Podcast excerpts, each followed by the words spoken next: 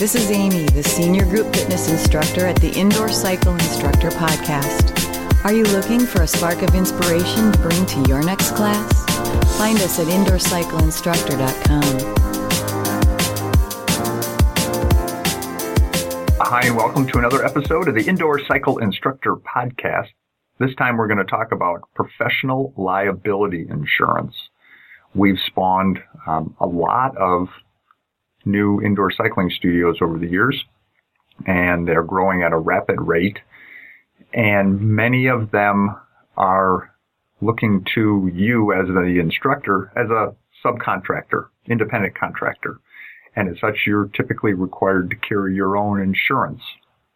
I uh, put up a post here a couple of weeks ago where I found a company that offering that is offering a, just a phenomenal deal on something that's really just an expense for many of us uh, through what's called HIPSO, the Healthcare Provider Service Organization, and wanting to communicate more as far as the, the why and how of professional liability insurance, I contacted them and they've provided me Colleen Kelly, who is their vice president of program management. And Colleen's joining me now from where are you in Hatboro? Hatboro, Pennsylvania. Yes. Well, welcome to the show, Colleen. Thank you for joining us. Thank you. Professional liability insurance, some of us um, are, are, are, finding as a requirement, and yet we know very little about it. Can you get start by just giving us an understanding of you know what it is, and then we'll start talking about risks and what people should be looking for. Sure. Uh, professional liability really is um, a liability insurance that protects the professional um, in how they're licensed and certified, whether it's a fitness instructor or a physical therapist. Um, they train and specify in that class. And our professional liability policy really um, gives them the coverage that they need if they're training someone and you know there's you know they get injured or hurt and they sue them um, for that exposure. Um, and it really um, gives them broad coverage for their professional exposure from licensure to suits uh, from clientele um, or if they're named in suits. Does that kind of give you a, a good sense? Well exactly. And you know you, it's not something that you think is going to happen but inevitably something could happen. Right, but it's it's really you know any kind of incident, medical or, or fitness related. Uh, in this case, uh, for professional services um, that you're responsible for when you enter into a contract or with a client or a facility.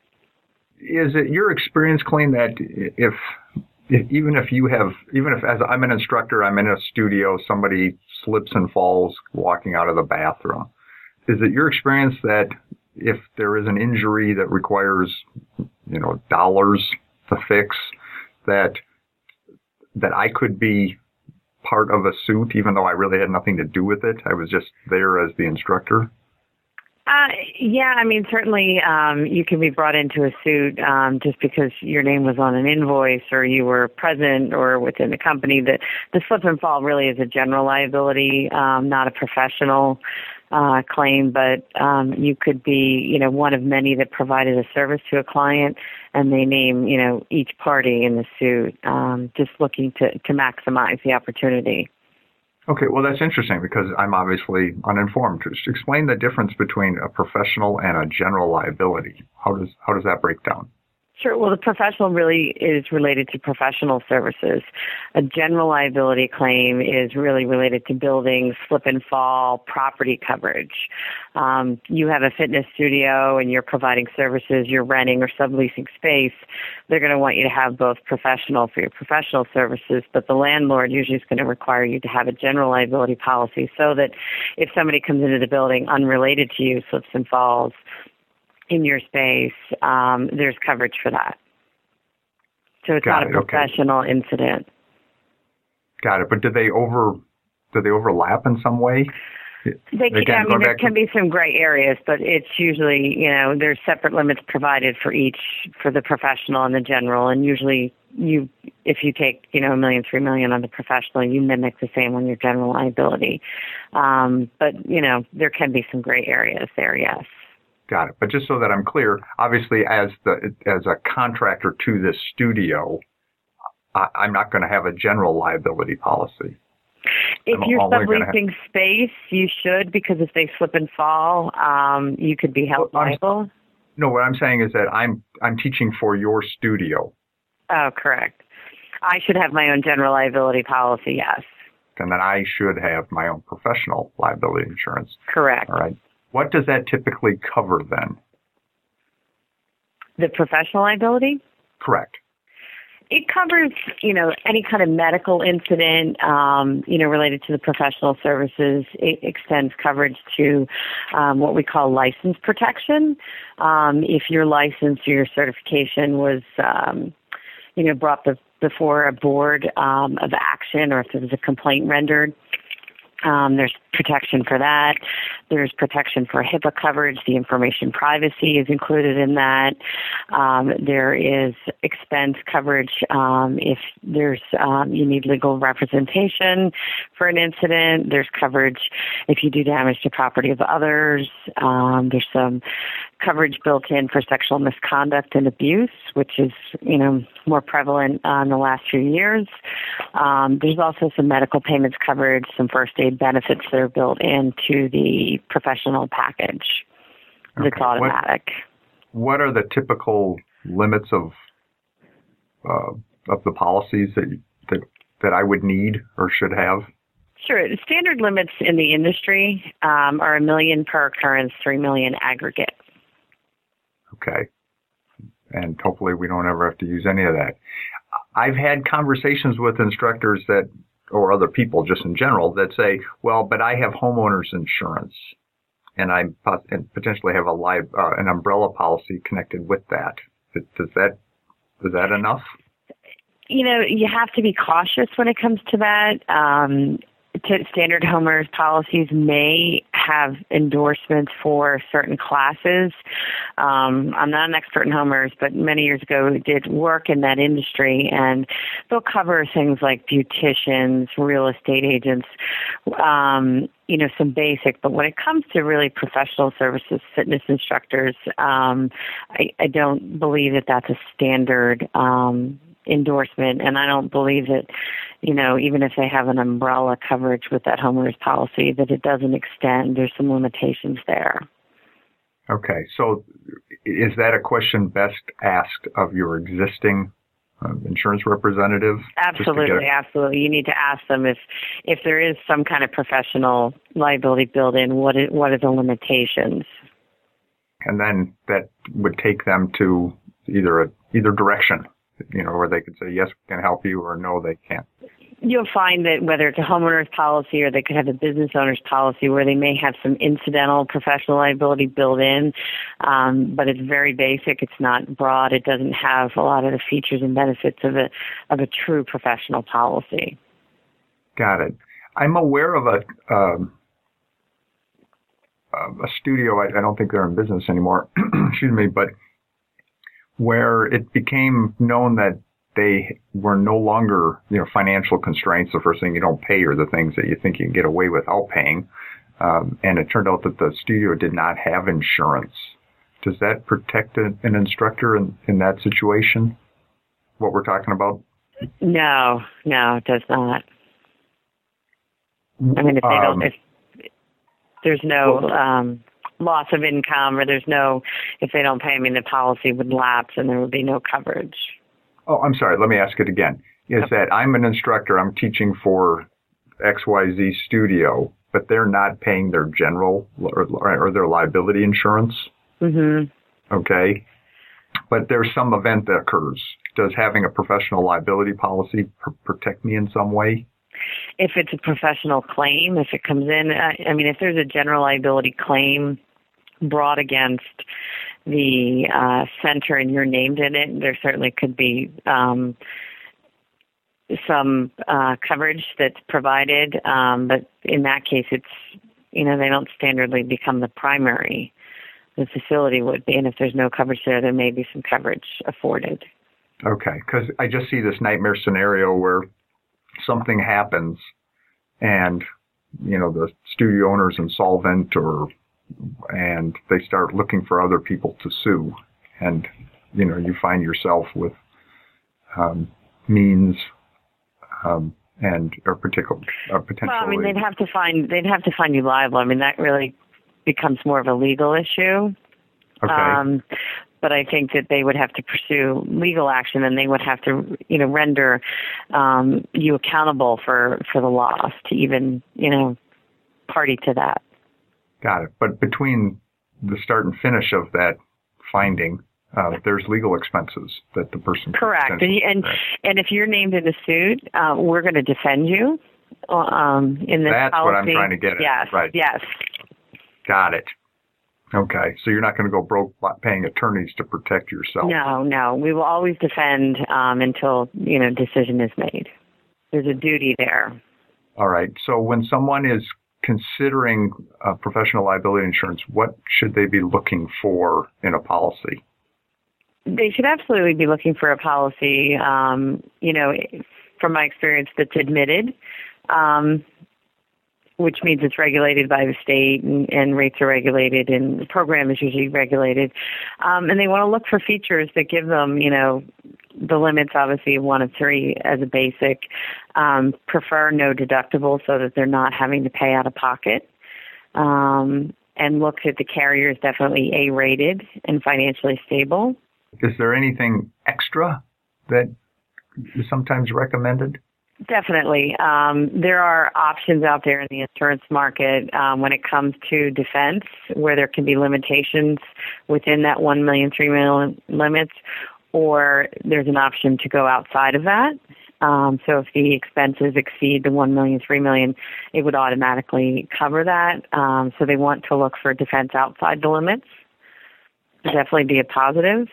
Um, you know, sexual misconduct and abuse today, uh, definitely a must-have. Okay, explain. ex- You know, I mean, it, it, it sounds obvious, but I want to make sure I understand it. Explain where that, how that comes come into play. It really can come into play. I mean, you're if you're uh, in the professional liability industry, you're usually seeing patients or you're seeing, uh, you know, clients instructing them, fitness related and otherwise. So it becomes an issue when they, you know, a lot of the claims that come in are, you know, when they draw the line between what's professional and really, you know, the nature of it, it becomes uh, sexual or um, inappropriate in nature, and most of the claims um, really are defense-related legal costs. Yeah, thankfully, we're on a bike up in the front of the room, so we're, we're not working that closely with others typically. Right. Okay. So, but you're instructing them, so they could, you know, well, somebody. I mean, I've I've seen.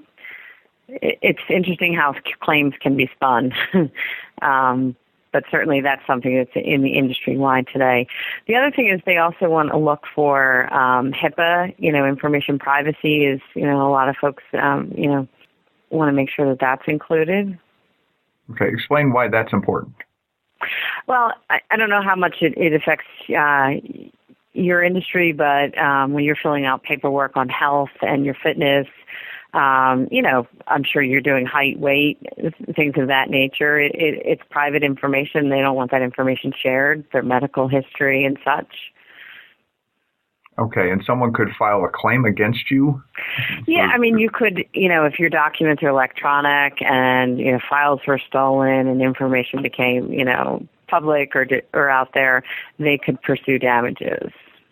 Well, you know, it's interesting you say that because recently within our industry, we're we're adding technology that allows us to gather um, metrics, uh, data on, uh, you know, how hard did you work, what was your heart rate, you know, and, Right. and, and as a component of that, creating a profile typically is, you know, sex, height, weight, those kind of things, and hmm and obviously it's not particularly sensitive information, but I'm but I'm guessing somebody could potentially feel that it is.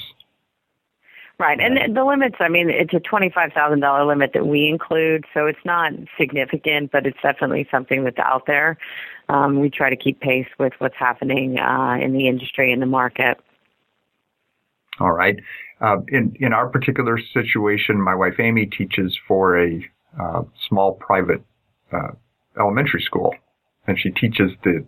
Uh, she has a regular class with all the uh, teachers, and she teaches Pilates, and the school requires her to have, I can't think of the term off the top of my head, something that identifies them as a joint coverage with uh, They want to be additionally insured so that if there's a claim pursued um, with her being on school property, they're additionally insured for the work that she's doing.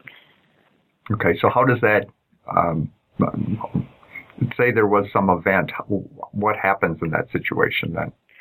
Well, it depends on how the suit is brought forward, you know, who's named in the suit. Usually in that case, it would be the school and whoever providing the services, in this case, your wife. Um, and we would certainly, um, if we're additionally insuring them, and um, we would open a claim certainly and investigate. Um, but we would provide a vicarious liability to the school if they were brought into suit as well for the services that she performed. But we're not insuring the school at large. Um, I'm trying to understand specifically why they asked for that. If if if because she has to bring documentation that she is insured. Because they feel liable. I mean, she's providing services on their property to their teachers, so they want to be protected. They don't want to be the deep pocket if they're pursued because of a client of hers or because of something that she's done or instructed. Um, they want to be protected. And does that uh, additionally insured, does that carry with it some notification? Again, if, if, if Amy decided to cancel the if policy? If she were to cancel the policy, yes, there is notification that goes out to the additional insured of the lapse. So because we're there, we're additionally insuring them and listing them as a named insured, additional insured on the policy. Got it. Okay, so then to go to a more specific example to what we're talking about is that if I was a studio owner and I'm hiring subcontractor instructors, do I ask for that from my instructors? I would, yes. And I'm sure any attorney would recommend that, um, just as precaution. Okay, good. I wanted to make sure I understood that. You said something here a moment ago that kind of triggered a thought. Is that the, the, the policy doesn't, as, as, as I'm understanding it, does not, nothing happens until there's a lawsuit. Is that correct? or an incident. If you if you're aware of an incident, you report the incident to us. We file what's called an incident just so we have documentation. But unless a suit is pursued, or you know a, a client is uh, requesting damages, um, we don't actively pursue it unless uh, it's invoked.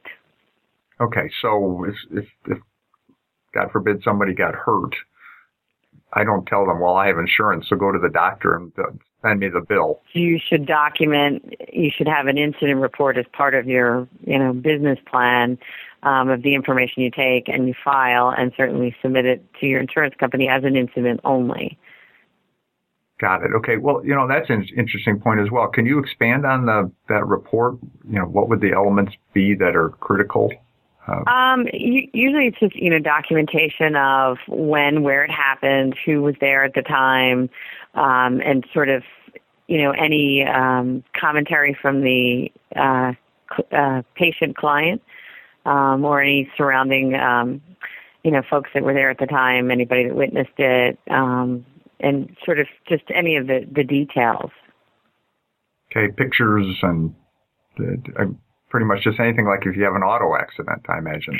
Yeah, I mean, picture, you know, I'm not sure that pictures really, you know, unless it's um they tripped over you know, something and there's there's you know a hole in the ground or something like that. Sure, or mechanical but, failure on something, or right. But really, you know, the the details surrounding, you know, it was an an exercise they normally provided to this person. Was it instruction they normally gave? Was you know why was today different than yesterday's training?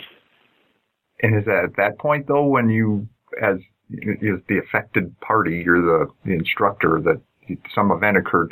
Are you trying to gather background data, you know, at, on the person at that point?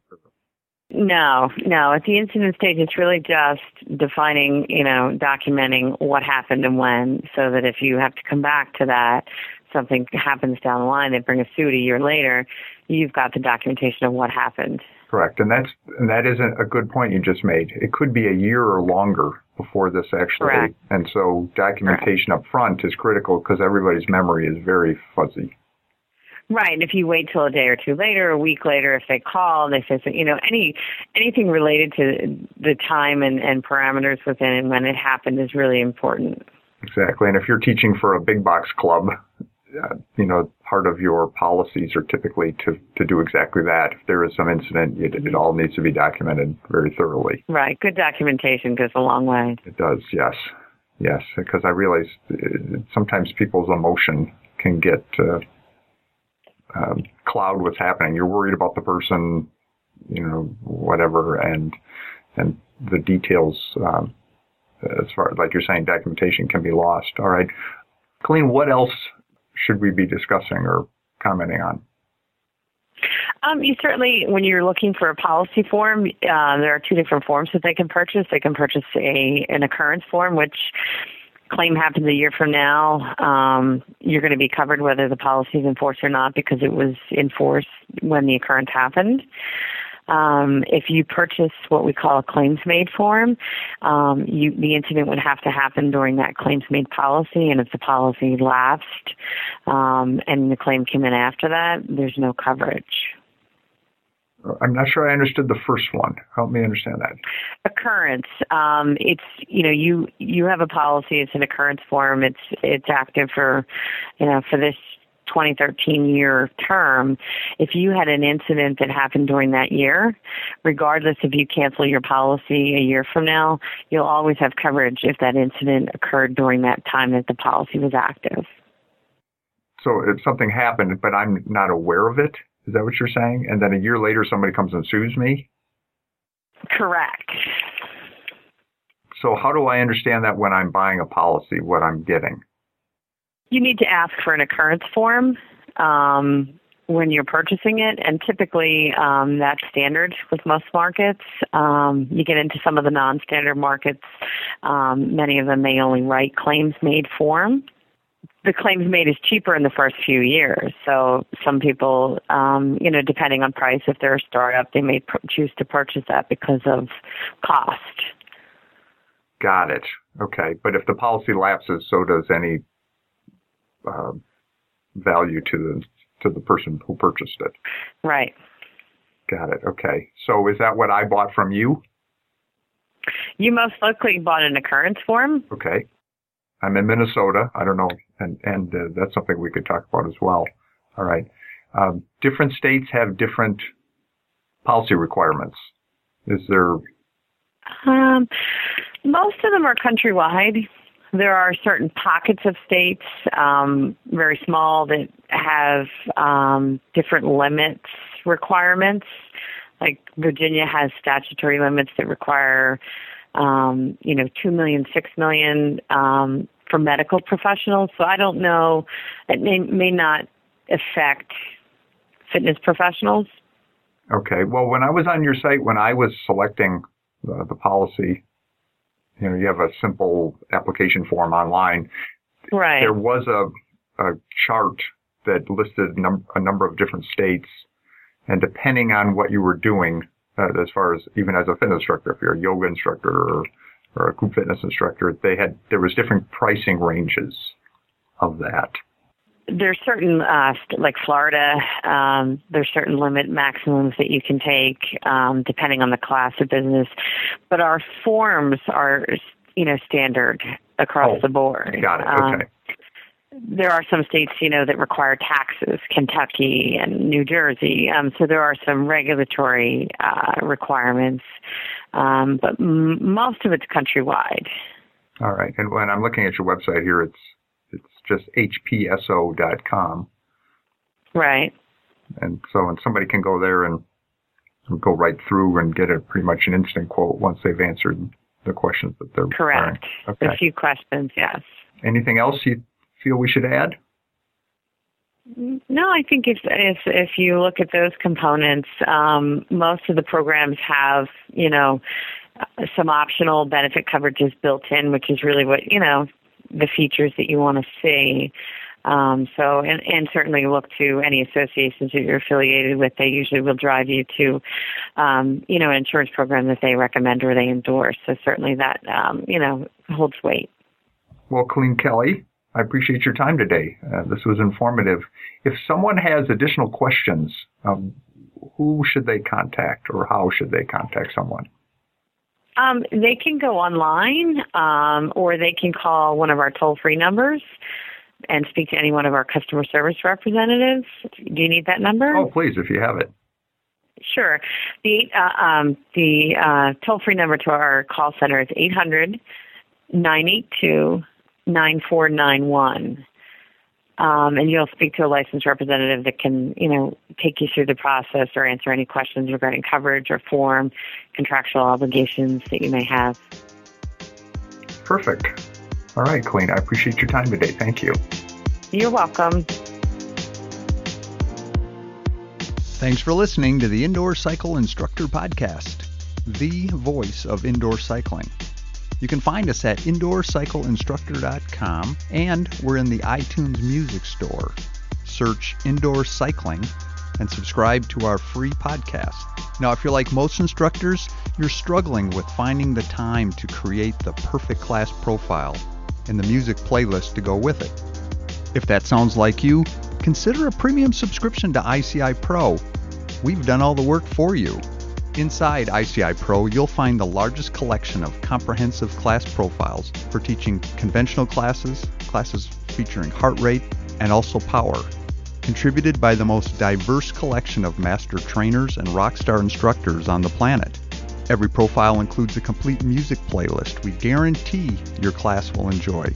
Combine ICI Pro with Spotify, and you could be ready to teach an awesome class in minutes Visit indoorcycleinstructor.com forward slash pro and start your no risk trial subscription today.